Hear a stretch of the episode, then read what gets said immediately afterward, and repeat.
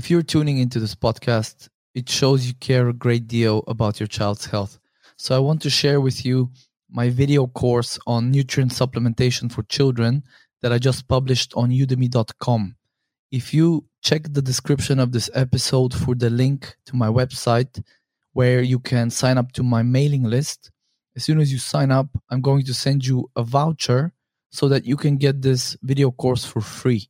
And in the course, I'm going to discuss the most important supplements for children and how to pick quality supplements, how to avoid poor quality ingredients, how to avoid potentially harmful extra ingredients, and basically how to steer clear of the marketing ploys designed to sell us inferior quality supplements. So I hope that you get value out of this course. I'm sure that if you apply the knowledge you learn in it, you will save not just time researching these supplements, but also money.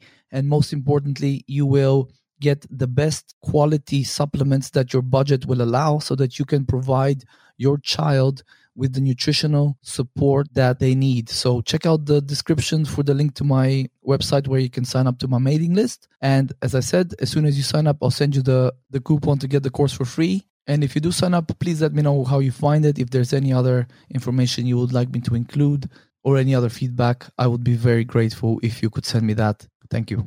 In this episode, I'll go over a few supplements that you can use to support restorative sleep in your child. So you may have heard of melatonin, and you may already have tried it before, so that's one popular option. Melatonin is the primary sleep-inducing hormone in the body. It gets released when evening comes, when dark comes. Pineal gland releases it. So you can use that. You can get it in these tablets that dissolve in the mouth, under the tongue, for example. That's a popular option. If you buy melatonin, try to get the clean stuff free from other additives and other active ingredients, especially for children. Another one is 5-HTP, which is an amino acid. It's actually a precursor to melatonin. So the body can use 5-HTP to make serotonin, which can be turned into melatonin by the body.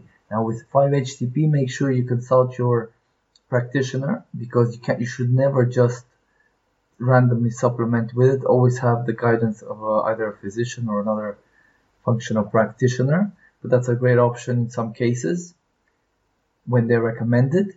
Another one is, it's also an amino acid. It's called L-theanine, which is found in teas like green tea, for example. So it's an amino acid, and it has basically calming effects on the body without making you drowsy. So it's great. It can be taken during the day, not just at night. Another amino acid called GABA, or gamma-aminobutyric acid. It's an inhibitory amino acid, which means it calms the nervous system down. So that's another option that you can experiment with. There's quite a few amino acids I'm talking about here. Another one is glycine, which I've talked about before. Glycine is another inhibitory amino acid and neurotransmitter, so it has a calming effect on the body. So you can try a couple of grams of that before bed or near bedtime. Taurine, another amino acid-like compound that you can get in powder form. It's another inhibitory and also antioxidant type compound that has many benefits in the body, so you can experiment with that. Of course, I should underline, really talk to a practitioner about what to do in your particular case. They will probably take some test results into consideration. You don't just want to randomly supplement nutrients. In some cases, melatonin is okay, but it's more of a crutch. It's more of a short-term solution. You definitely want to, over time, figure out what contributes to poor sleep, if anything, in your child, and address that. So these you know, they can be used to support sleep, but try to find out why, if your child is not having the restorative sleep, why it's happening. Other nutrients that can help are calcium, magnesium, and zinc. So these minerals are also, they're calming, have a calming effect on the nervous system. So they're good to take to, you know, to help. They're basically sedative type minerals. Vitamin B6 can also help because it's used in the production of melatonin, serotonin, and it has a lot of other functions in the body. Some of them are related to the inhibitory side of the nervous system. And then Epsom salt baths a couple of times a week, they also have a relaxing effect on the body. The Epsom salts have magnesium in them.